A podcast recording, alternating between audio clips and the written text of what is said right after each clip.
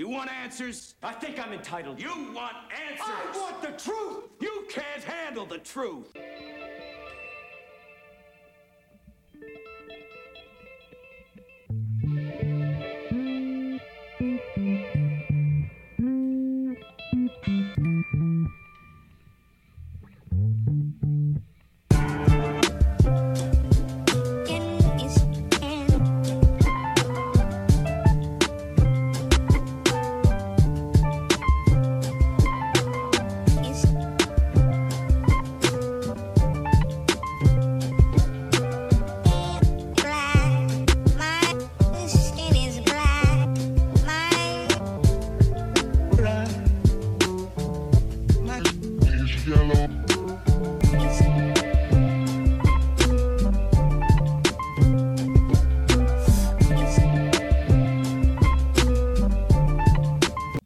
Welcome to the Let's Be Honest podcast, episode twenty. I am Frank Styles, and we are bringing another episode of the Let's Be Honest podcast to you live from the Styles Ball studio.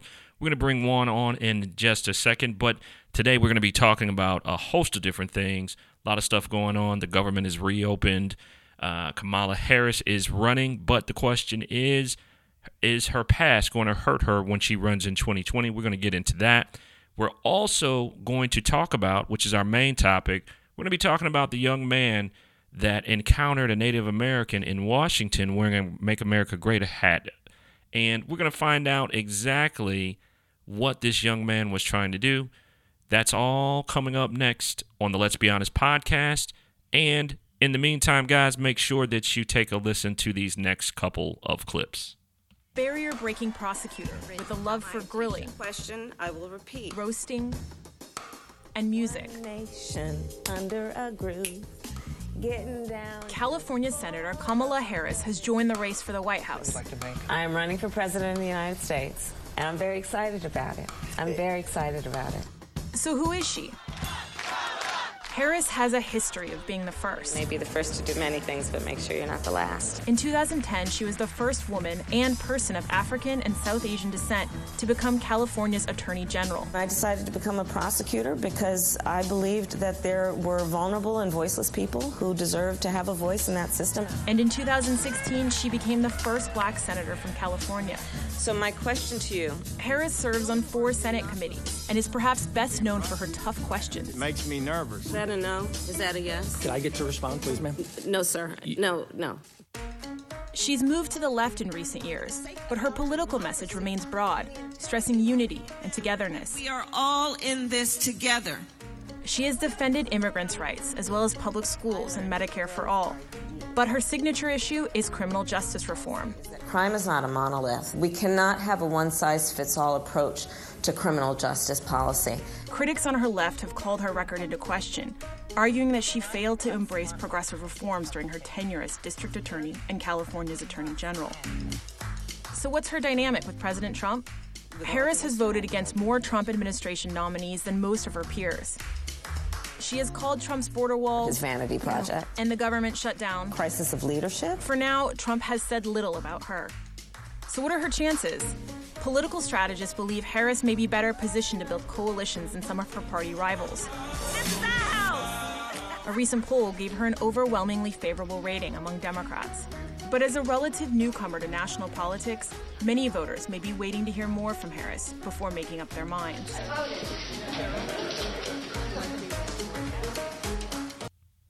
That clip was courtesy of the New York Times, and that is one of our first half of our show on the topics, Kamala Harris. We're going to get into it with Juan and see his thoughts on that. We have a second clip coming up for you guys next. This is regarding the MAGA hat incident and the young man who thinks he didn't do anything wrong. Check this out. Do you feel from this experience that you owe anybody an apology? Do you see your own fault in any way? As far as standing there, I had every right to do so. I don't, I, my position is that I was not disrespectful to Mister Phillips. I respect him. I'd like to talk to him. I mean, in hindsight, I wish we could have walked away and avoided the whole thing.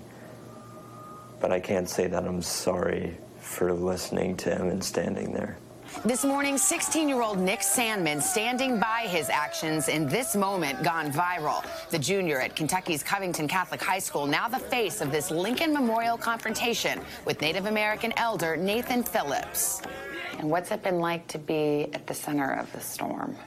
Well, I've been, it's weird to see your face on television. I've been reading a lot. Uh, and, you know, I've also been getting a lot of messages from people, both support and a, a lot of hateful things. Sandmann and dozens of his classmates had just finished attending an anti-abortion March for Life rally when they converged with five Hebrew Israelites, a radical movement that is growing more militant, according to the Southern Poverty Law Center. They started shouting a bunch of, you know, homophobic, racist, uh, derogatory comments at us. What kinds of things did you hear them say? I heard them call us incest kids, bigots, racists.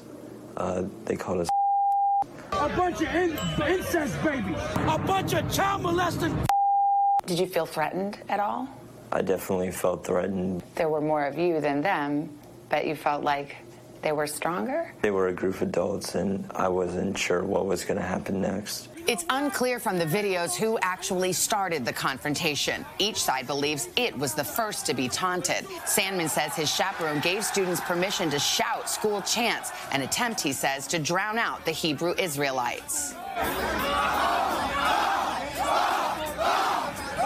Do you think it was a good idea to start chanting back at the protesters? In hindsight, I wish we had just found another spot to wait for our buses, but uh, at the time, being positive seemed better than letting them slander us with all of these things. So I wish we could have walked away. Did anyone shout any insults back or any racial slurs back at the group? Uh, we're a Catholic school, and it's not tolerated. We're... They don't tolerate racism, and none of my classmates are racist people. Did anyone say, build the wall? I never heard anyone say, build the wall, and um, I don't think I've seen it in any videos. After a review of the videos, N B C News could not hear anyone shouting that hot-button phrase. But Nathan Phillips claims he heard the teens shout, build the wall. Oh, yeah, I heard that. Phillips was with a group of Native Americans coming from an Indigenous Peoples March when he can be seen walking between the students and the protesters. I intervened, and things just escalated from there. Phillips says he was trying to defuse the tense situation. Sandmann says he was confused about Phillips's motives and why he was there. At first, we were unsure of whether he was trying to join in and drum to the our chants or what he was doing. Did you feel like he was trying to get somewhere else, to go toward the Lincoln Memorial? I'm not sure where he wanted to go, and if he wanted to walk past me, I would have let him go. In that moment, he's looking at you, you're looking at him. What's going through your mind? I wanted the situation to die down, and uh, I just wish he would have walked away, but I knew as long as I kept my composure and didn't do anything that he might perceive as aggressive or elevation of the conflict, that um, it would hopefully die. Why didn't you walk away? Well, now I wish I would have walked away.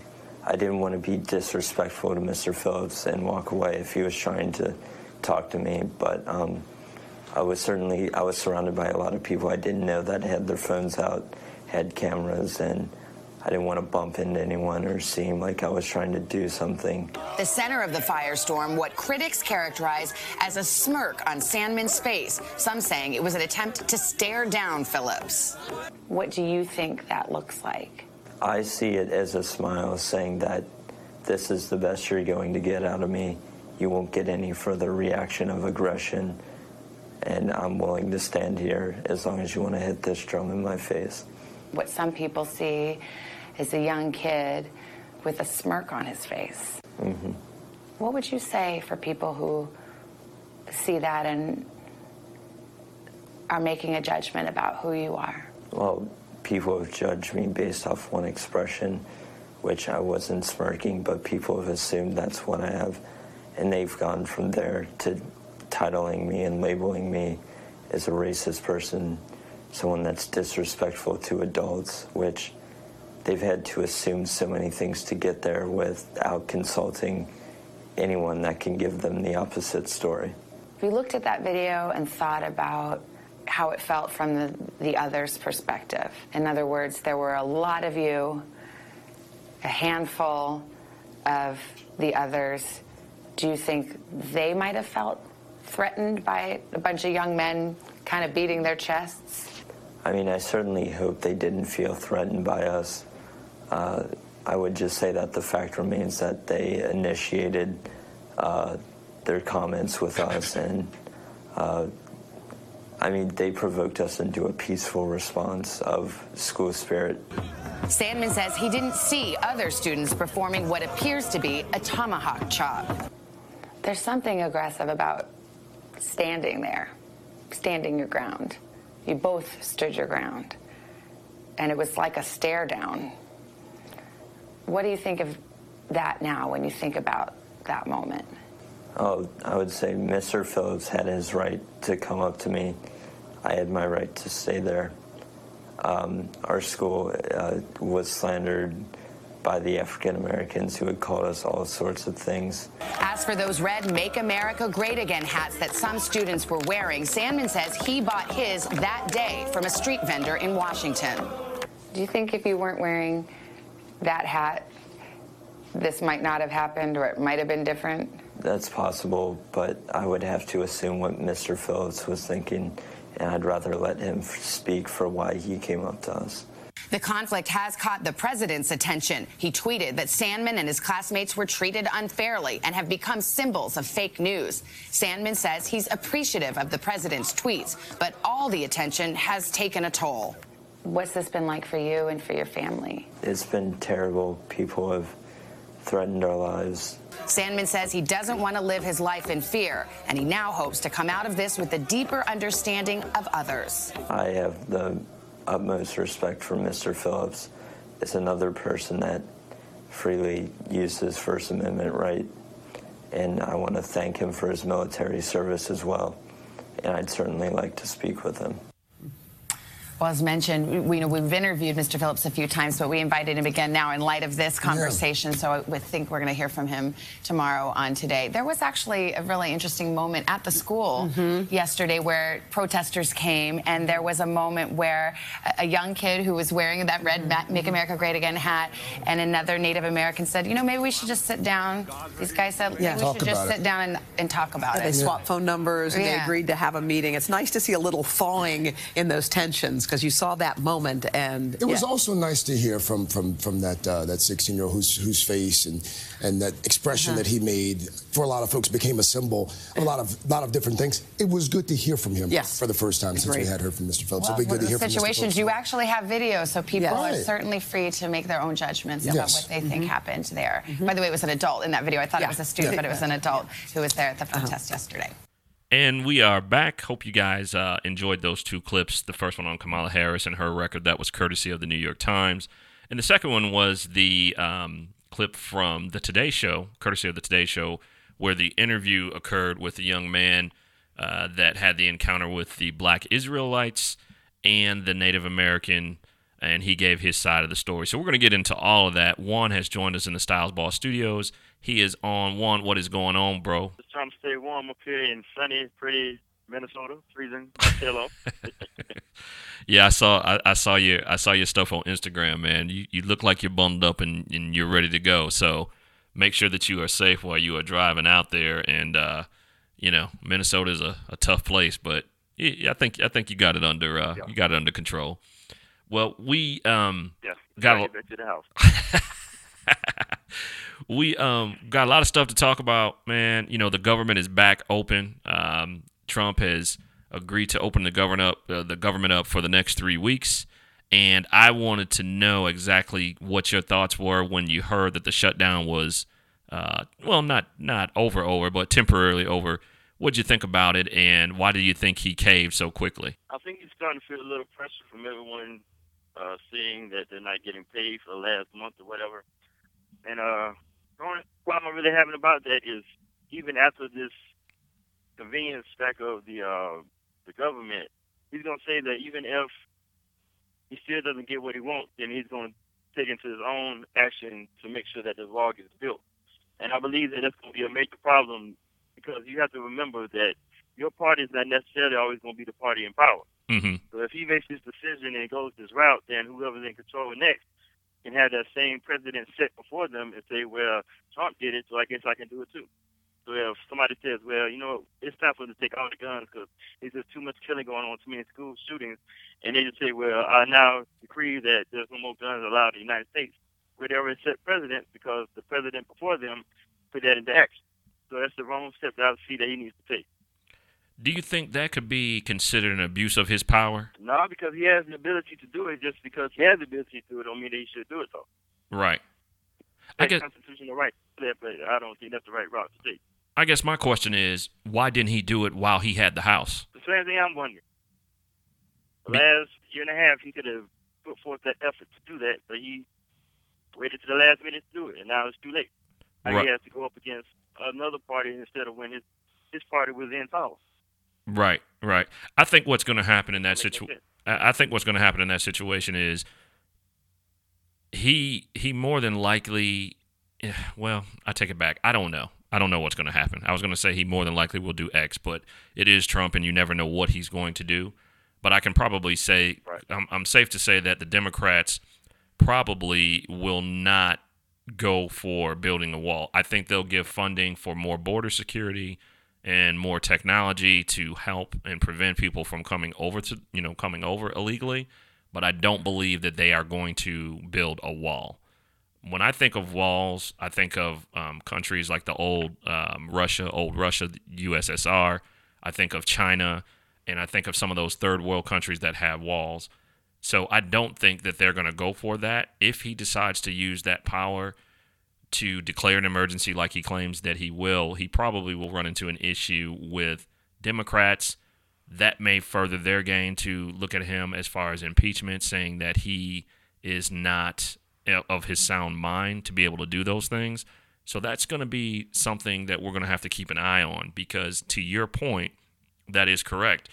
If something else happens, such as a school shooting or, you know, another tragedy occurs like a church killing, um, you may run into a situation where that president, that next sitting president, thinks that there is an issue that had, you know, and maybe his maybe his big thing is gun control, and that may be a way for mm-hmm. for him to en- en- enact uh, a law to to you know remove guns uh, for you know for for gun ownership. So I can definitely see your point there. I really don't think he thinks about it. I think that some of those things are hollow threats, but I'm just happy that the people that were suffering, that, you know, couldn't work, are back to work. They're going to get their back pay, hopefully here immediately, and the government is back open, at least through uh, Valentine's Day. So we'll have to keep an eye on it and see exactly what he what he does. It's going to be interesting. Second thing that came up in politics, Kamala Harris is actually running for, she has put in a bid for to run for president of the United States in twenty twenty. Um, one, I don't know. Are you familiar with her at all or any of her history? Uh, the only thing I know about her is doing the Kavanaugh hearing. That's about the only thing I really know about her or seen her in action. Right. A lot of people recognize her face um, from the Kavanaugh uh, questioning, the way that she was grilling them. And she has also voted against the majority of the Trump uh, electees Um, to uh, be assigned to the administration. But she also has an interesting past. She was uh, district attorney um, of in, uh, in Oakland, if I am correct. She also was the first black uh, attorney general of California. But there has been a lot of backlash here recently regarding her history. She's moving more to the left now, but a lot of people are saying that she, and saying and her actions show that she wasn't that way before. And I got a uh, interesting article that I read uh, that I found on Afropunk, and it's uh, some interesting things. And I'm going to read a few of the excerpts from it. Um, this is just someone's opinion on her running for president. And it starts off. She's uh, one of the parts says it is. Whether it was declining to advocate for legalization of marijuana in California, in which black people are arrested at the highest rate, or her failure to support body cameras for the police while simultaneously opposing legislation that would require her office to independently investigate police shootings, Kamala is not for the people. She even defended the three strikes law, in which black people are incarcerated at a rate twelve times higher than whites. Kamala Harris has demonstrated through her actions that she does not value black lives, but rather supports our death via the carceral state. Support, uh, it goes on to say she supports the death penalty, which is a modern-day form of lynching that has executed hundreds of innocent people and also disproportionately affects black people, proves that she doesn't value black lives. Kamala even advocated that an innocent black man named Kevin Cooper, who was a death row inmate and had a trial that was rooted in over in overt racism and corruption, be executed. She advocated for this even though Kevin had D N A evidence that proved his innocence, yet Kamala Harris opposed it until the New York Times exposed the case. Not only has she failed to support policies that might improve the lives of black people, she has defended the need for prison slavery. What's dangerous about Kamala is that she weaponizes civil rights language. However, her actions prove otherwise. For instance, she said, "The idea that we incarcerate people to have indentured servitude is one of the worst possible perceptions. I feel very strongly about that. It evokes images of chain gangs." Despite making the connection between prison labor and chain gangs, she pushed back against a federal order to expand an early parole program, arguing that it would deplete their stock of prison labor, especially inmates who fight wildfires. Keep in mind, these inmates make a dollar an hour, which is a form of slavery. Kamala is not only a super cop, but an adamant defender of the institution of policing that is rooted in slave patrols. Again, this is the opinion of someone coming from an article on Afropunk. It says um, she weaponized words like truth, justice, and equality, and her campaign slogan is "for the people." And they basically are saying it's propaganda. The campaign strategy isn't something new. Rather, it follows what I refer to as the Obama Plan. The Obama Plan is a campaign strategy that will center a civil rights-type narrative, such as hope and will, also use all the elements of blackness we like in order to get a black person elected. This campaign uses the popular aesthetics of blackness despite the action of Harris being fundamentally anti-black.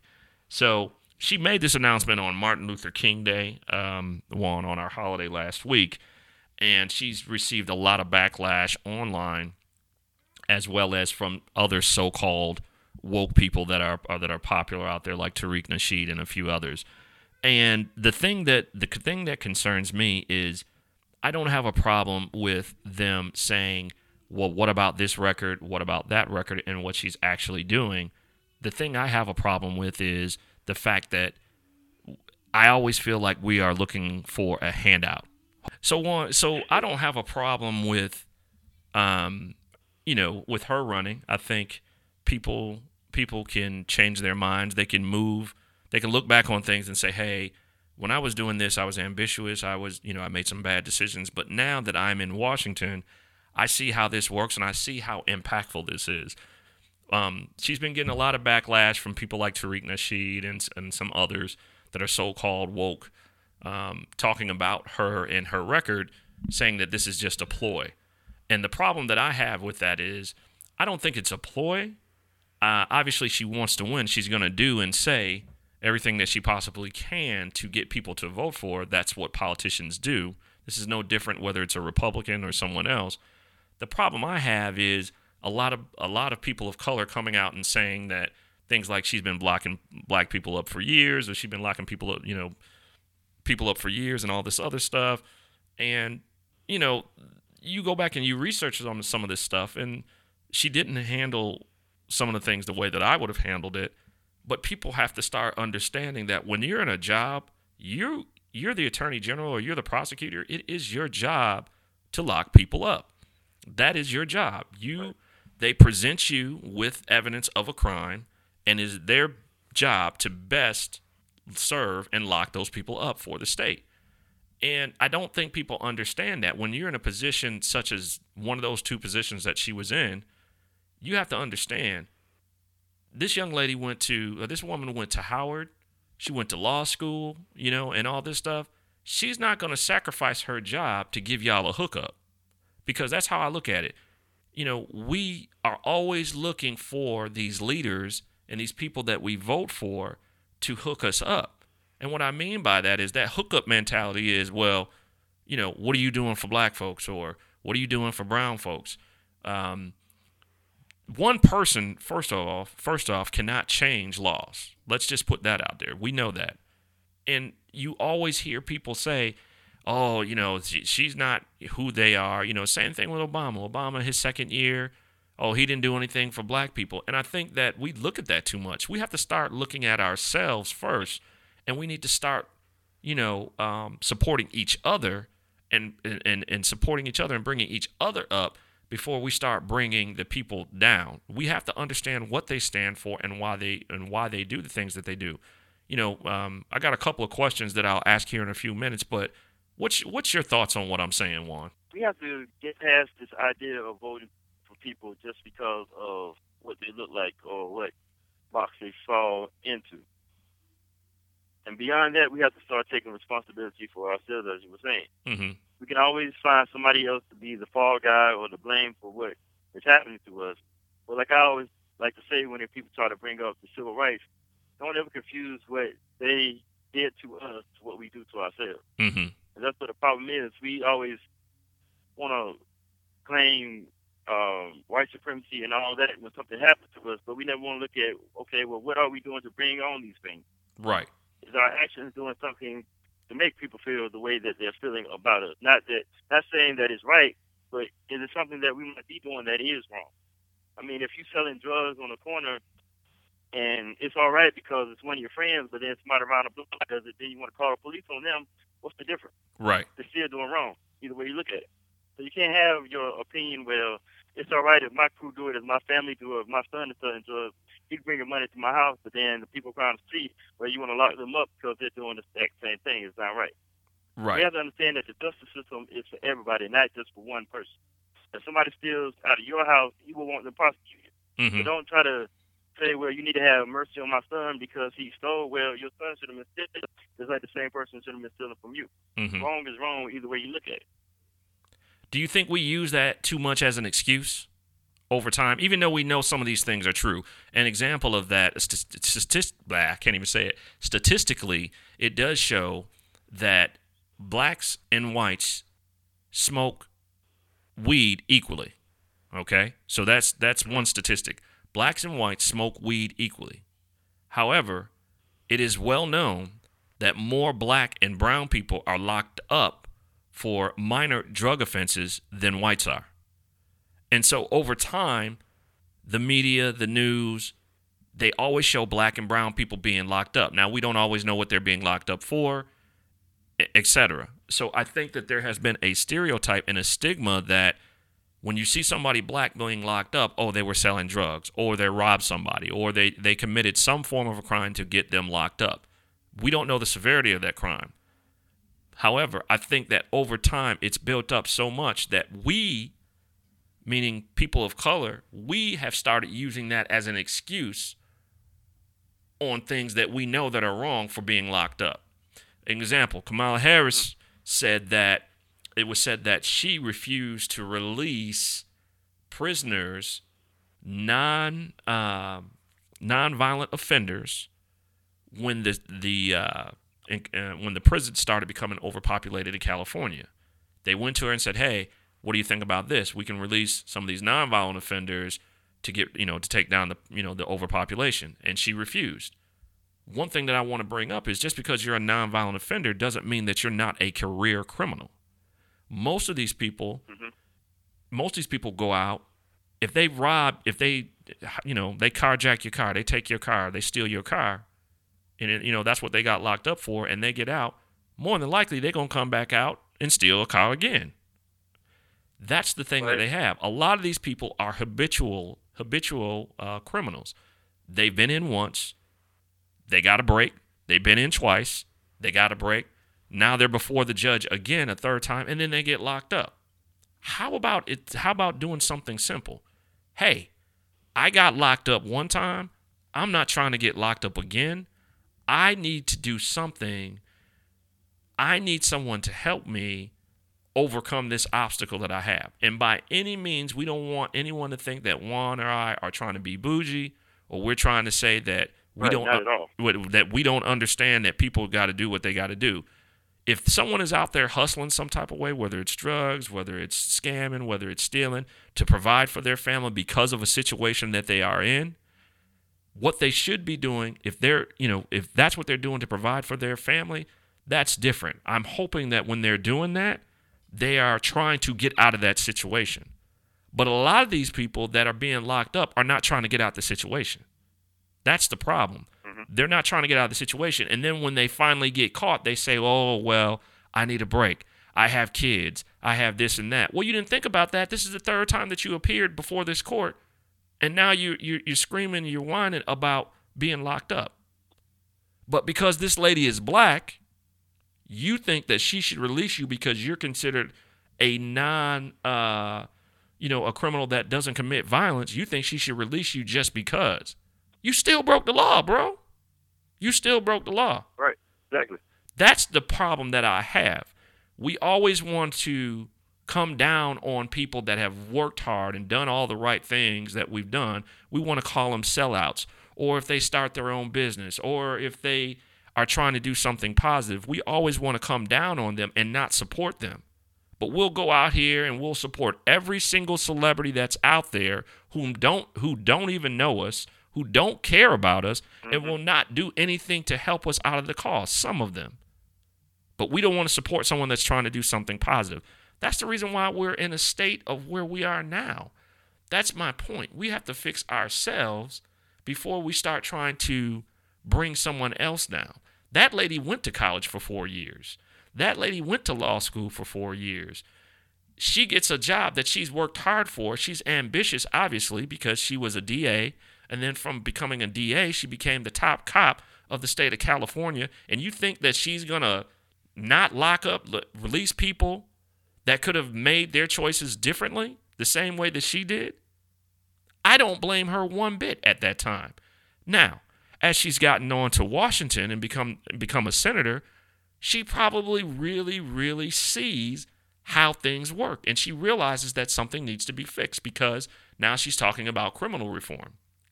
And, you know, the problem that I have is we always looking for a hookup. Stop looking for the hookups. People will help you when they see that you're trying to help yourself. But if you're looking for a hookup and a handout, I'm not going to help you. You got to go out here and, and get it just like I got it. You got to go out here and work for everything that you got. That that that formula for me, Juan, in my opinion, has not changed. That formula has not changed. If you're not putting in the work, you're not going to get anything out of it. That's just the bottom line. So if you want to go out there and you want to, you know, be on the corner, you want to try to get, you know, what's not even real money, that fast, you want to get the fast money, and then turn around, your relatives want to blame the person that locked you up because you decided to make that decision. That's on you. I don't agree with what she, the decisions that she made during that time, but I do respect her. We got to get out of that notion, man. I'm not even saying, I don't know. That's all I know about her. I don't know if she's a good person or not, but I know how we are. You know what I'm saying? I know that our expectations is because she's of color, that she should be doing something for us, period. And we got to get out of that mentality. We should be doing something for ourselves first. That's my... We've gotten so accustomed to to people giving us things that we expect things from people all the time. Mm-hmm. But it's not about people giving you things, it's about people trying to put you on a pedestal that you can take care of yourself. Like that old adage, you feed a man uh, a fish, you feed him for once. But mm-hmm. if you teach him how to fish, you feed him for a lifetime. Mm-hmm. That's what we're not looking for. We all want people to handle that fish instead of teaching us how to fish. Right. When we do learn how to fish, then it's on us to try to share what we have with somebody else. Okay, brother, this is how I did what I did. You can do the same thing. You don't have to be on the corner doing this. You don't have to be selling your body and sister for this or for that. This is how you can make money legally and money that you can keep. Mm-hmm. That you don't have to worry about throwing it to the jail cell or throwing it to a lawyer to keep you out of jail.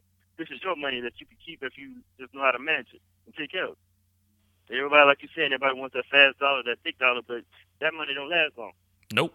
Because you have to always think about it. Somebody, somebody's going to try to rob you. The police going to try to take it from you. You're going to get locked up. Lawyers going to be paid. So it's not real money.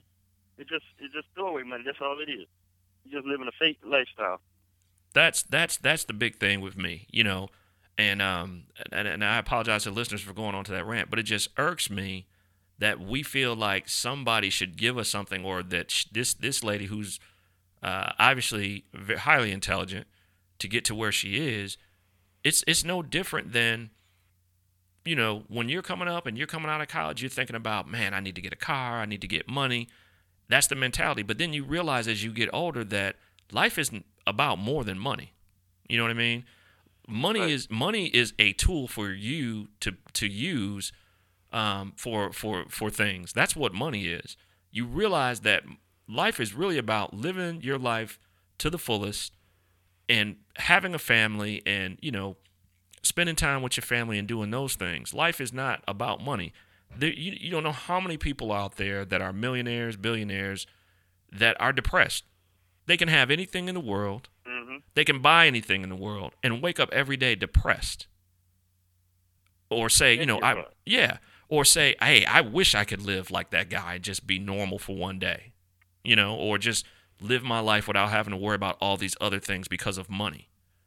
We got to get out of that, man. We got to fix ourselves. We got to start supporting ourselves. We got to start our own businesses. We got to start, you know, reaching out to people for, you know, apprenticeships. We got to start getting an O G or a mentor, someone that can help me in, in situations that I haven't experienced before, that understands what I'm trying to do. Because everybody doesn't have to go to college, but you can go to junior college and, and get a trade. You know what I'm saying? Mm-hmm. Everybody doesn't have to go to college and have a big C E O, uh, you know, executive position someplace, but you can go to a local business and sit down and talk to someone and tell them your situation, find out how you can get a paid internship to work with them and, and learn a skill or a trade. But see, we're making too many excuses. And that's the part that pisses me I mean, off. Look how, how much money electricians and plumbers and stuff like that make. Exactly. They're not going anywhere. Those positions aren't going anywhere. Two year, exactly. You're always gonna break something. You're always gonna need something to fix. Mm-hmm. Same thing with barbers. And that's what, like a maybe a two year degree. Yeah. Yep. A two year degree. Yep. Six months degree. Yep. Instead of just throwing your way, your life away for nothing. I don't understand it, and I think as long as we keep that mentality of, hey, you should be doing more for some black people. No, we have to do more for ourselves. We have to invest our dollars back into our community and stop giving our money away. I, I saw something. Um, I saw, where did I see this at? I saw it, I, something that was on television. Maybe it was a documentary or something I was watching. And it compared the different ethnicities on how long a dollar is actually kept. They compared white, black, Jewish. Right. And it showed like white and black people... Um, I mean, white and Jewish people, the dollar was kept within the community for twenty to thirty days, right? When it got down to black people, the dollar was kept within the community for four hours. So days to hours, that's what it's come to. So, you know, there are people that are out there that will help. There are programs that are out there. There are a lot of things that we can get out there. I just get tired of people knocking other people because this person put in the work and you didn't. That should make you want to go harder or get out of your situation. You know, and I know people are probably, I'll probably get some backlash or people will say, well, you know, Frank, everybody's situation is, is not like that. Let me tell you something. Everybody can get out of any situation if they really want to. Yep. Anybody can get out of situations if they really want to. It's about the decisions yeah, and choices. Sometimes it might take longer. Yep. Yeah, sometimes it might take longer, but it can be done. Yes. Because if somebody sees you out there really trying, and I mean really trying, not because somebody told you to do something, but because somebody is showing, because you're showing initiative on your own and you're trying, people are more apt to help you. If you come to somebody yep. with a plan, people are more apt to help you. But if you just talk all the time about what you're not getting and why you're not getting it, because this lady who's doing her job don't want to release me, that's a problem. She didn't tell you to go out there and sell. How about being trying to be a law-abiding citizen? Or how about after the first or second time you got caught, that you go sit your ass down somewhere and try to figure out how you're going to get out of these situations. Exactly. That's what needs to happen. So I'm not going to continue to talk about that, but, you know, I just found it interesting. I, I just hate that piece where, you know, people are looking at her, well, her record was this, and she didn't do this, and she didn't do that. Okay, so what did you expect? You know, you know, before you step out there and commit a crime that if you get caught, you could get locked up, right? You, you, exactly. Typically, I know if I go out here and break somebody's window, there's a chance of me getting caught and someone seeing me and I can get locked up. So, you know, if you if you don't want to get caught, stop doing it. And usually, Juan, by the time these people figure this stuff out, it's too late. And they locked up young and they in prison for ten years, twelve years, longer. Or they're older and they don't have nothing to show for their life because they didn't realize the things that they needed to do when they were younger because they didn't listen. Yep. So let's stop making the excuses, y'all. Let's stop making the excuses. Let's support each other. Let's get out there and do what we need to do. And then once we do that, we can come back and start calling people out like Kamala Harris out for the things that she's not doing for our community. We got to fix ourselves first. And that's the end of my rant on on uh, on uh, Kamala Harris. But I just that just uh, that just ticks me off. One of the questions, Juan, that we did have, though, was someone said, had she been white, would anybody be questioning it? As far as what part? Questioning her record. If, I mean, the, the, the record. Mm-hmm. Uh, probably not, because they, they just take assumptions that this is a racist person, this is just somebody that's against people. So, of course, they're not going to dig too deep into it. Mm-hmm. Because they have this mindset that if they're doing this to this person and she's of a different color, then it must be because of racism. Not because she's trying to do the job that she swore that she's going to do, but because of alternative motives. Right. Right. I, so def- I don't think, no, they probably wouldn't even, even care about it. I agree with that. The other question was, is it possible that people are looking for just basically fair treatment outside of the hookup mentality? I think what they're asking is, well, I think everybody wants fair treatment, right? But I think yeah. you, in my opinion, I know all things, all things aren't right. There, we know that there are corrupt police officers. We know that there are states that do corrupt things to people of color. But I think in most cases, if you haven't done anything before, if you've never been locked up or you never had a criminal record, in most cases, you're not locked up the first time. I, I mean, I, I and I may be wrong, but I think in, in most instances, unless it is something like murder or, you know, or something like that, you're not locked up the first time. So I think that, of course, people are looking for fair treatment outside of the hookup mentality. But what I'm saying is we got to get away from the hookup mentality. You know what I'm saying? Like, we got to stop thinking that someone's going to hook us up because they black and I'm black. They're not going to sacrifice their job for me. That's why we just don't need to be getting involved in it in the first place. Right. So, so don't go in, go in doing something with the mentality where I'm going to get out for it because somebody's going to look out for me. Right. But you never know who's going to look out for you. So the person you might be thinking going to look out for you can't or don't have the power to look out for you. That's right. So it's better to not do the wrong thing from the beginning. And, and I, nip it in the bud. And I think that's what people forget. I think that, you know, they look at her position and the positions that she had and they think all, you know, all instances are on her. But we also got to remember, she had a boss as well. Her boss would be the governor. So if the, the, the, the governor of the state comes to her and says, we can't do that, then she can't do it. And and people, see, that's where we got to educate ourselves on. We got to educate ourselves on how these things work. You know what I'm saying? Like, if the governor's, if the governor of California says, you know what, I'm worried about these wildfires, we don't know. She could have said, She could have said, hey, I think that we can let some of these offenders out behind the scenes, right? And the governor says, no, we're not going to do that. We, we we can't do that. Wildfire breaks out. You know, we don't have enough. We, we need those people. What is she supposed to do? Go back and defy what her boss just told her? That's not going to happen. So we have to think and educate ourselves on how this stuff actually works before we just go on these rants about, oh, she's not for whoever. We don't know what happened. And like I said, I don't know if I'm going to vote for her. I don't know what she really – I hear what she's saying she stands for, but I also know that there are other candidates that are going to be coming up, and we just shouldn't knock each other. We got to fix this stuff that, we, um, that we're talking about, fix ourselves, support each other, and then come back to these politicians that we feel owe us something because they got our vote. That's what we need to do. So we're going to move on from that, um, Juan. I think we got that one in. I think we I think we got the point across on that one there.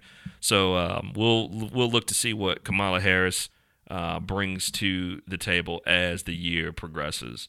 So, man, there was this instance in Washington where a group of kids were confronted by some black Israelites. They were all from a Catholic school waiting on a bus, and they were visiting. I guess they were there for a field trip there in Washington. They were from Kentucky. And uh, a lot of the kids had they were, on. They were there for the um, March for Life or something like that. Oh, okay. This is a March uh, for pro-life, pro-life uh, rally. demonstration yeah, or rally. Here. Okay. Yeah. And, and, uh-huh. and so th- as they were waiting for their bus, uh, there were a group of Israelites that were also there, black Israelites. For those of you who may not know, black Israelites are a group of black men uh, that dress almost in... Uh, I don't know. I don't know if it's Islamic garb. I don't want to offend any races, but I'm not sure what they dress in. But anyway, you would recognize them if you saw them. And they speak a lot of, they use a lot of things from the Bible, a lot of verses to, um, you know, to get people, especially people of color. I've run into them a couple times in Buffalo, uh, as well as here in North Carolina, uh, where they, they're speaking on things about things in the community and try to get you to join their organization and, and to abide by their organization. They're almost very, I don't know, one, if you would say, they're almost cult-like, if you will. They're kind of cult-like. Yeah, that's, that's a good word. Yeah, They're, they're cult-like. They're very cult. I'm going to make this one up. They're very cultish. Uh, you can check, uh, you can YouTube them and see what I'm talking about. However, so this group of predominantly, I think they were all white, actually, these kids from Kentucky there for this rally, were waiting for their buses. They were there with their chaperones. The black Israelites were there. And the black Israelites started their propaganda. They started saying some things to the kids, um, you know, things that shouldn't even been said, you know, saying, saying that they were incest kids, they were racist crackers, a whole bunch of stuff that kids of that age obviously should not hear. But in the meantime, as this is going on between the Israelites and the kids from Kentucky, a native uh, group of Native Americans come up, one with a drum, uh, and, I, and I'm not sure where he came from and what he was trying to do, maybe interacting and, you know, to calm everything down a little bit. Uh, and there was a basically a face-off between one of the kids wearing while he was wearing a Make America Great hat and the Native American. While the Native American was beating the drum, the young man stood there and had this smirk on his face. And the next thing you know, this video went out of this whole confrontation and it went viral. And the way that it was portrayed was the fact that the kid was being disrespectful to the Native American because of his the way that he was standing and because of the smirk that he actually had on his face wearing the Make America Great hat on. Come to find out, this was not the case. We later found there was other video that the Israelites, the black Israelites, had started with the kids, and to drown them out, the kids asked for permission to do school chants from the um, people that were there with them, and so they started doing, you know, drowning out the noise from the black Israelites, and then the drum was beating while the Native American was beating the drum, and it just just blew up. So Juan, I'm, I want to hear your thoughts on this situation. Is this, was that kid the face of a kid that was showing his white privilege? To me, it's just a scared kid in a situation that he was not should have been in. Mm-hmm. It's all this all started with the Black Hebrew Israelites. Mm-hmm. They were going in on the Indians first. They were saying that because of you worshiping these totem poles and these animals and all this, this is why the white man is coming and taking your land from you. And so there were several Native Americans that were trying to calm down the Black Hebrew rights and tell them, stop saying what you're saying, stop doing what you're doing. We're just here for a peaceful rally because a lot of those people, the Indians, were there for a some kind of wall, uh, don't build a wall, something they had going on. Oh, okay. They had three different people there at the same time. And so they just going around saying, well, y'all, please keep it down. We're not bothering y'all. Just leave it alone, whatever, whatever. And then some of the Indians started being disrespectful to the Israelites, going back at them, being racist to them, cussing at them, yada, yada. And so what happened was, was the uh, the Catholic kids would just stand around watching them, watching between the Israelites and the Indians confronting one another. So then the um, ex-Israelites started saying, why are you over here messing with us, talking to the Indians?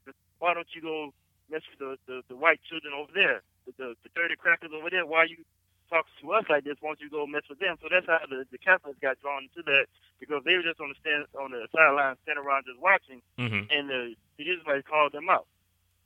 So all this was going on back and forth, like you're saying. They were asking, did they do chants to drown out what they were saying? And so this one Native American decided that he was going to break range from his people and started just getting into that kid's face and just started beating the drum.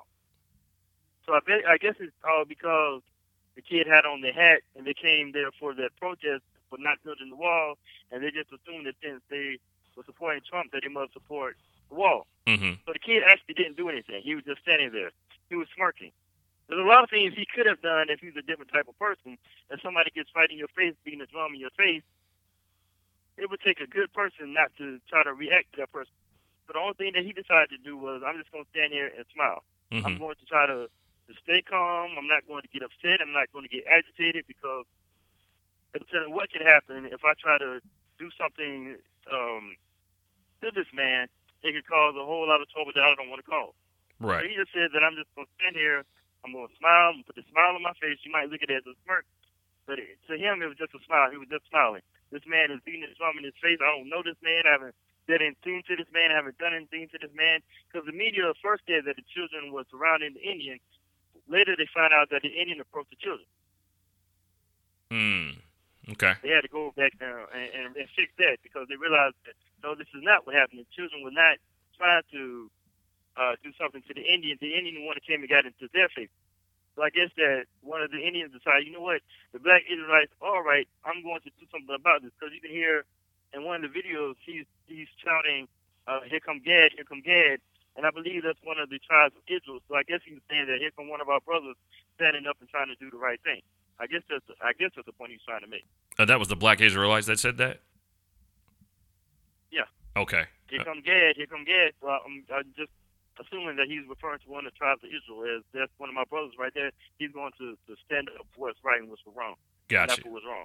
Gotcha. Gotcha.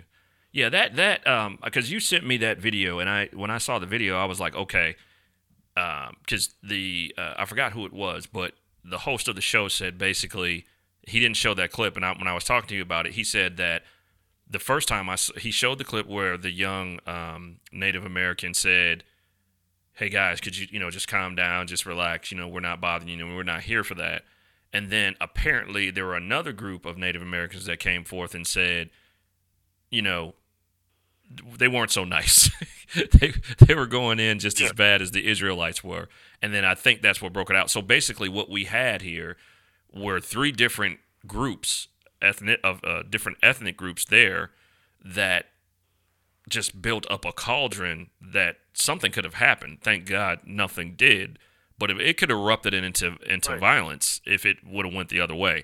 I guess my question is, and the problem that I have, one, the chaperones that were there with the young men, um, and, and I told you when you and I were talking back and forth via message, I was like, they knew exactly what they were doing, and I, I, I felt that way only because, I'm talking about the kids, because they all had the Make America Great hats on, right? You know what those hats stand for. You know how people feel about those hats. And so you're at, you're there with those hats on. In my opinion, this is just my opinion only.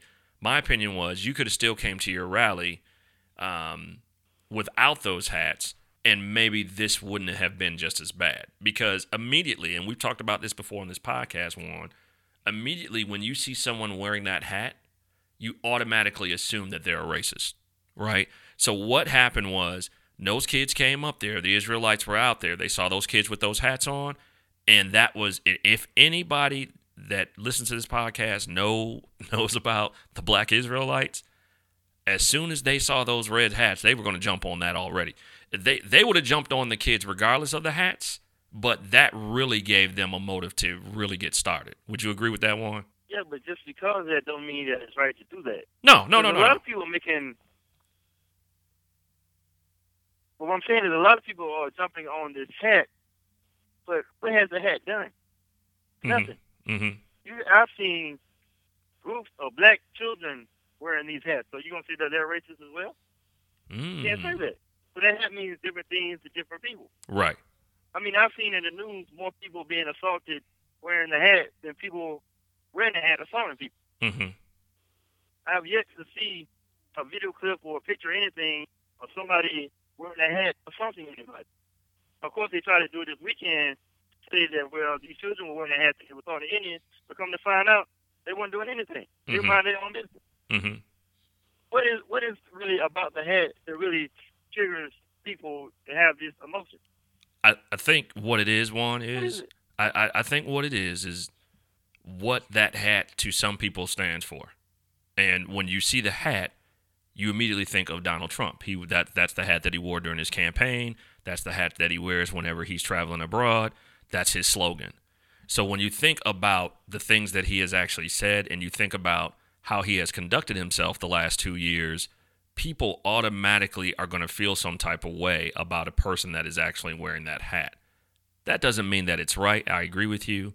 I don't think that the Black Israelites should have been saying the things that they said to those kids, especially their kids, right? But at the same time, I also know that on, I, I understand both sides. I know that the kids have every right to wear whatever they want, whenever they want, and however they want.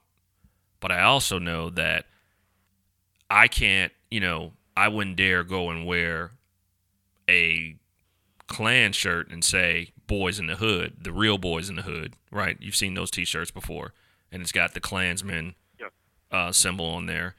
That person has every right to wear that shirt, but I wouldn't necessarily walk around um, if I was, you know, uh, a person of non-color. If I was white, I wouldn't necessarily walk around with a shirt because someone is going to take you as immediately being racist. Well, someone might say, well, it's just a shirt. Well, what does that shirt stand for? And I think that's what that hat has become. And I know everybody that has those hats are not, you know, racist. They're supporting the president. They're supporting Donald Trump. It's no different than you wearing your favorite college team hat. It's no different than wearing your favorite football team's hat, you know, or any sporting team's hat. It, it, it's no different. However, it's he no different wearing a W hat for, for George Bush or wearing the O hat for Obama. Uh huh. Exactly. But I think people assume that because of the things that Donald Trump has said, because of the way that he has acted, when you wear that MAGA hat, that is a problem for a lot of people. So when the Israelites saw those white kids, think about it, a whole group of white kids from the state of Kentucky, all wearing MAGA hats, that gave them the fuel to start and ignite the fire even more. Because like I said, they would have went on, they would have went in on them anyway, because that's what they do. But when they saw those hats, that gave them in their in their thought process even more of a means or reason to come at the kids the way that they did. Um, I think that the chaperones could have did a better job. The chaperones, when they asked if they can do the chants, I think that the chaperones shouldn't have allowed them to do the chants. And the way to de-escalate that type of situation would have been to take those kids away of as far away as they could and have the buses come someplace else. But that didn't happen, and um, it's a it could have been a serious situation. I know two days after that, the school was locked down because of threats that were made to those students, as well as the young man that was uh, in front of the Native American while he was beating the drum. Yeah, I mean, why would grown people be threatening children? That that's what I really don't understand. Mm-hmm. You have people in Hollywood and all these other places tweeting and, and, and doing all this other stuff, but why? Mm-hmm. Why are you threatening children? I, you know, it's one of those situations, you know. Children are supposed to be so precious. Are they only precious if they believe what you believe in? Mm. Is that what they're trying to say? That's a pretty good point, Juan. As long as you're for what I'm for, then I'll stand up for you. But I want you to have your own mind, your own opinion. It's either my way or the highway. Hmm. And that's not what America is based on. America is based on you having your own rights, your own freedoms, your own thoughts, your own opinions. Mm-hmm. That's why America works, because everybody has the ability to speak whatever they believe is true and not have anybody take the speech taken away from them. Mm-hmm. Just like the, the black Israelites had the right to stand there and spew whatever they wanted to spew out, mm-hmm. and nobody told them, you can't do that, that's against the law. No, that's their freedom of speech. That's right. What the First Amendment guarantees them. That's what it gives them, the ability to say that. You might not agree with it, you might not want to hear it, but they still have the right to say it. What's funny is... If you don't want to hear it, just go about your business, go somewhere else. What, what's funny is one of them actually said that while they were there, because they were trying to tell them to, to shut up or go away or something. And yeah. one of them, I heard in the video, one of them actually said, this is my freedom of speech. I have every right to be here and say... you know, to say whatever I want to say. I don't know. I don't know when we it. We just have to learn how to respect other people's opinions. Mm-hmm. Mm-hmm. Even though we don't agree with them, I'm going. I'm going to stand by you. Even though I might hate what you say, I'm going to stand by you because you have that right to do that. Now, if I take away your freedom of speech, guess what they can do? They can take away mine as well. Mm-hmm. So, do you do you think that that well, is? I might not agree with. Uh, I'm sorry. Go ahead. My, what now? I was going to say. I was going to say that. Even if it's a Klan leader, I might not stand for what the Klan stands for, but you have a right to say what you want to say. Right. And if a person sees my speech and my language and say, well, it's hateful, guess what? They can take away my speech just as well. Mm-hmm. So you have to be careful about what we consider to be hate speech. So even though something is hate speech, they still have a right to say it. So do you think do you think that is the problem in today's society here in the United States, that we we like things when it's our way, but we don't like things when they're not? Yeah. Everybody loves preaching to the choir, but you don't want to have a conversation with anybody else, because if they don't agree with us, then we automatically deem them to be racist or sexist or homophobic just because they might have an opinion that doesn't line up with my opinion. Mm-hmm. And that's not that's not right. Just because I don't like what you do or don't agree with you do don't mean that I hate you. Just because I don't like two men sleeping with each other don't mean that I hate those men. I just don't like the lifestyle that they live. That right. doesn't mean that if they had told I wouldn't come help them, hungry, I wouldn't feed them. If they're thirsty, I wouldn't give them something to drink. I just don't agree with that lifestyle. I don't think that's what God put man on here for, to sleep with other men or women to sleep with other women. Mm-hmm. But that don't mean that I'm going to try to kill you or take your life. Mm-hmm. That's another story. I just don't agree with those things that you do. Well, one of the things, um, and you'll hear it in the clip, uh, one of the things that the young man said, they, he was asked about Um, the MAGA hats and, you know, the racist. And one of the things that the young man actually said was, we are a Catholic school. Racism is not tolerated at all. None of my friends are racist, at least that I know of, and it is not tolerated at our school. So I'm going to give the kid the benefit of the doubt, you know, give him the benefit. Uh, However, I do know that, you know, obviously Kentucky is one of those states from which Donald Trump won. Um, it is a state where you have, I don't want to, I hate saying less educated because it sounds like I'm saying like other states are more educated than others, but that is a fact. Uh, it is one of the states where, you know, where you have more rural area, it's Kentucky, right? So um, it, it's, I get both sides. In my opinion, the black Israelites, although they are entitled to their opinion, I am I, I walked away saying exactly what you said. You're not saying this to adults. You're saying this to children. And regardless of what their color was or how you felt about a situation, they are still kids. Their minds are not even remotely shaped for some of the things that you are actually saying. They probably don't even really know who you are or why you are there. So I definitely didn't feel comfortable in that situation for those children, because had that been my child, I would have been highly upset that they were saying those type of yeah, things. Just think about it. How would we react as those members that were saying that to black children? Look at those dirty niggas over there. How how would we really feel about that? Mm-hmm. We'll be dirty and hot about it. Yeah. Yeah. I wholeheartedly agree. You're absolutely right. But this is this is this is why we have this is why we have podcasts. This is why we have conversations.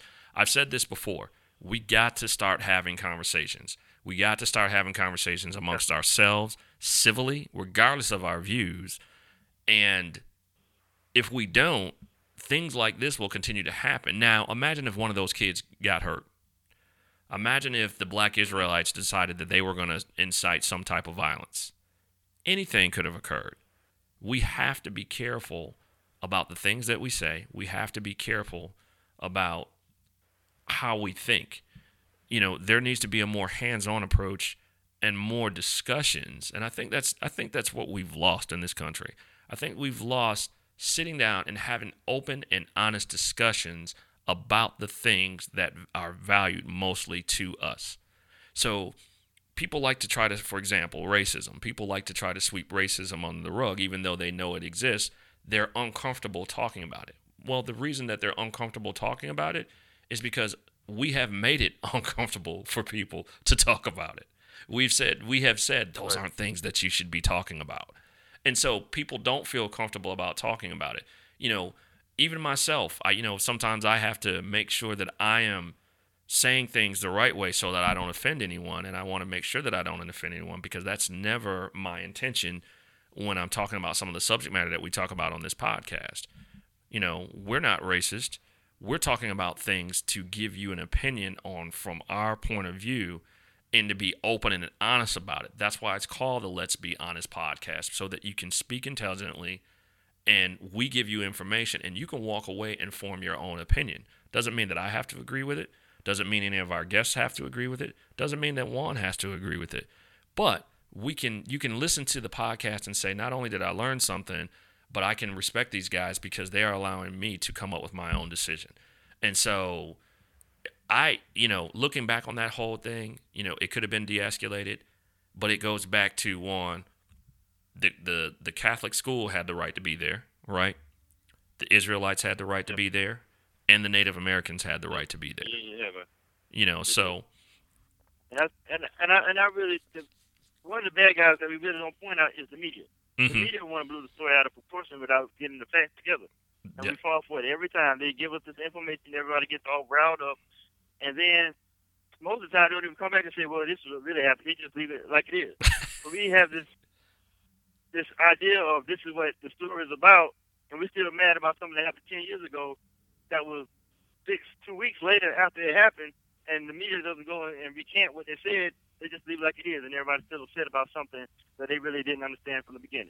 So we have to be careful about just getting outraged about what the media puts out there without really understanding what's going on. Know the whole story before you really form an opinion. Get all the sides, not just one side. Yeah, I agree. One thing for sure is this. In this society that we are in, people are more people are more obsessed with things that are negative than they are with things that are yep. positive. That's that's just facts. Yep. I, and I'll give you an example of that. One one example of that is Donald Trump and prison reform, right? He passed the bill so that, um, uh, you know, some of those people that were first-time offenders or have been locked up for a long period of time for, for, you know, for small violations for having drugs, so that they can get out. You know, the, he, he, he, pra- he passed something to help with uh, prison reform. Now, you correct me if I'm wrong, Juan, but isn't that something that people of color have been asking for for years? Yeah. But you don't hear anybody talking about it. Nope. Why is that? Now, everybody knows on this podcast that I am not a supporter of Donald Trump, but I give credit to people when their credit is due. He passed that bill, right? And it's definitely going to help a lot of people of color. It's going to help um, people of non-color as well. But nobody's talking about that. Why is that? That's something positive. That's something that I can say, you know what? He did that. That that was good. That's a good thing that he's done. I agree with that, because it's going to benefit everybody. Because good news doesn't sell. Good it, news doesn't sell. That's that's. It's not it. a controversy, and we don't make no money off of it. Yep. That's why we're still talking about this Russian probe where they really haven't found anything. I mean, you had Hillary Clinton getting money from the Russians, selling uranium to the Russians, But they don't really talk about that. All they want to do is talk about the election. Mm-hmm. What about the election? I can understand if they were saying that the Russians hacked into our voting machines and they changed. That can be. I can understand that. But you're talking about they influence. Influence how? Mm-hmm. Because they put out news articles that were the truth, that found out to be true. Mm-hmm. And see, and see, I think, I think it's a little bit more to it. I don't think we would ever know. And, and just commenting on what you're saying, I think it is more to it. I just don't think they would tell us because our electoral process would be lost. No one would believe in it, right? So let's just say that they did, because we know that voting machines definitely can be hacked. And let's just say they did um, do some of the things that you're talking about as far as being hacked, and maybe they, they rigged the election some type of way. You know, I don't think they would ever tell us anyway, just because people aren't going to believe in it, you know, anyway, in the electoral process. Some people don't believe in it as it is anyway. So I don't think they would ever come out and say that. But to your point, the media takes a spin. I've said it once and I said it before. I think, for example, C N N is twenty-four seven Donald Trump. He does get a bad rap from C N N. Yep. I he gets a bad rap from C N N. You know, C N N is always saying something uh, negative about him. Everything that he does is not negative. You know, th- th- there aren't people that just wake up every day and just say, I'm going to be negative. Everything that I do is going to be negative today. I-, I don't think the man operates that way.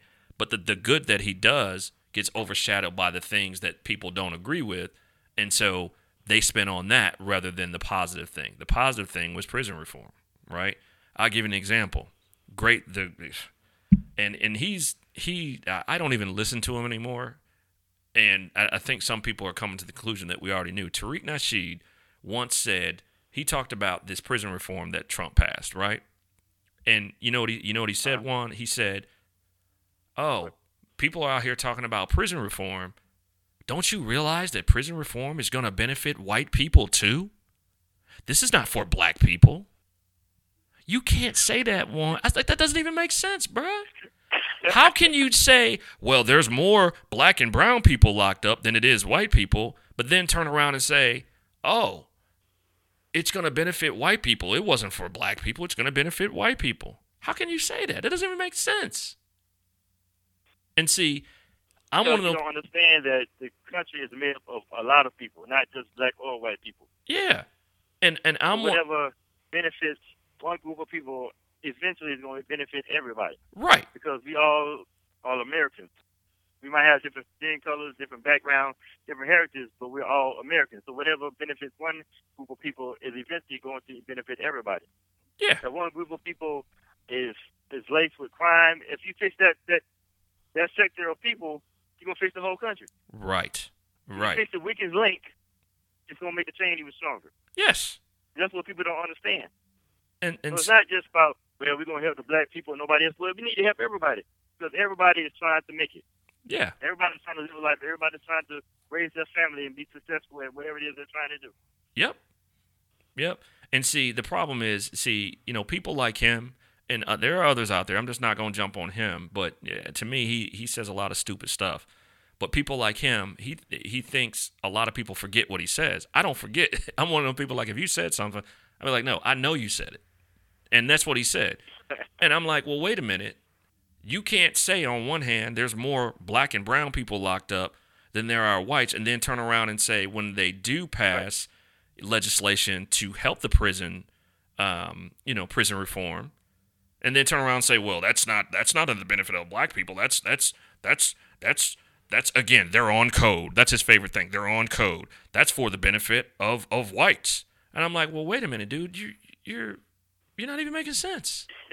That doesn't even make sense. I listen to, I, I, I kid you not, I listen to this dude. You know that, have you been hearing about that movie Bird Box? Yeah. On Netflix, right? Really, really, really good movie. Yeah, I heard um, about it. I haven't seen it, but I heard it, yeah. When you get a chance, get an opportunity, watch it. Good movie. Uh, two black characters in the movie. Uh, one was the character that was there for a while, all the way just about to the end of the movie. And then there's another that... Uh, gets killed kind of early in the movie, right? I listened to the guy talking about Tariq Nasheed. I listened to him compare. He compared the movie to white supremacy.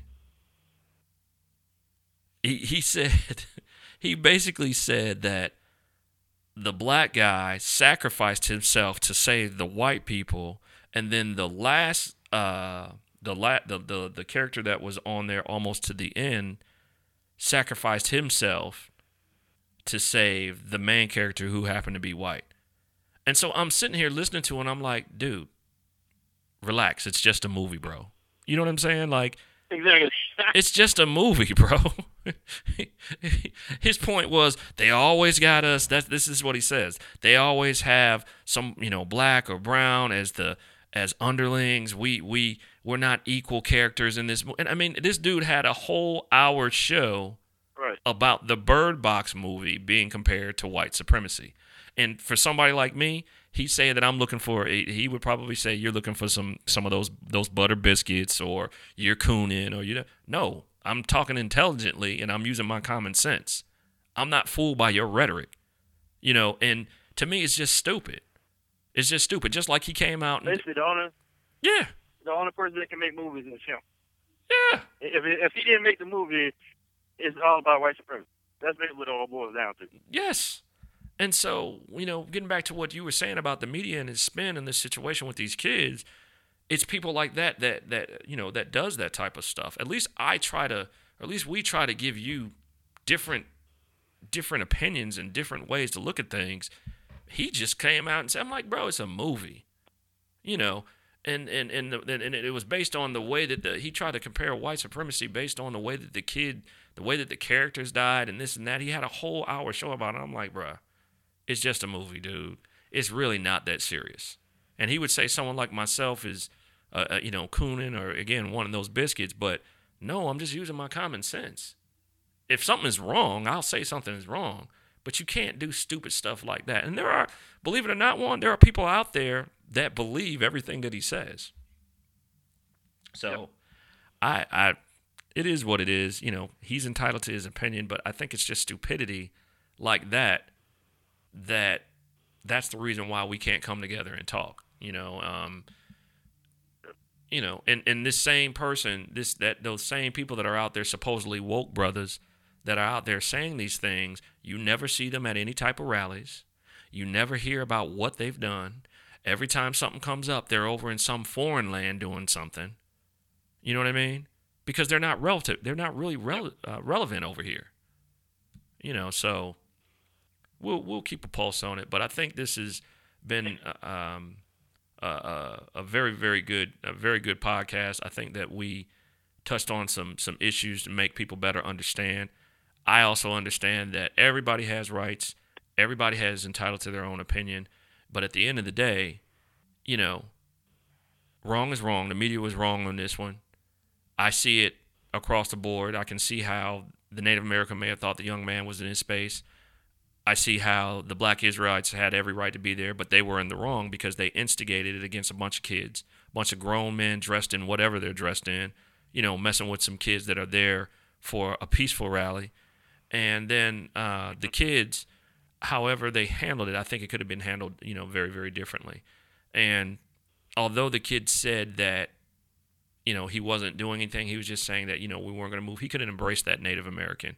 He could have embraced him and said, hey, we, we're we're all here together. You know, even though we have differences, we're all here together. Especially, yes, I understand. But see, if he had tried to do that, then the media would have said, well, take the kids, try to run up to the ground now. So you have to be careful about how, that's how dirty the media is now. Yeah, that's true. When they're trying to do right, they're still trying to find a reason that is wrong. That's true. They'll, they'll so try, throw their slant on it. He did was just stand there. Because anything he tried to do, they're going to try to put a spin on it somehow. Yeah. They throw their slant on it. They're just they're crazy. Oh, well, we'll we'll we'll you know we'll see, and uh, we'll see how everything turns out. And you know, again, you know, we appreciate all of our listeners coming in and tuning into the podcast. We hope you enjoy the episodes. I do have an announcement regarding our hosting. Want to let you guys know that we got a lot of stuff coming in two thousand nineteen. We are now on Anchor. Anchor is our host. Uh, of the podcast, and uh, we're going to be coming up with some exciting things. If you'd like to donate to us, for our people that donate every month, we're going to have three different prices to donate to this podcast. If you believe in what we're doing and you want to help support it, there's going to be um, three different things for each level that you donate. and um, you know, for our, for our listeners. So make sure that you check that out. You can we're gonna be putting that on our social media and uh, letting you get out there and um, support, help continue to support this podcast and bring you positive information.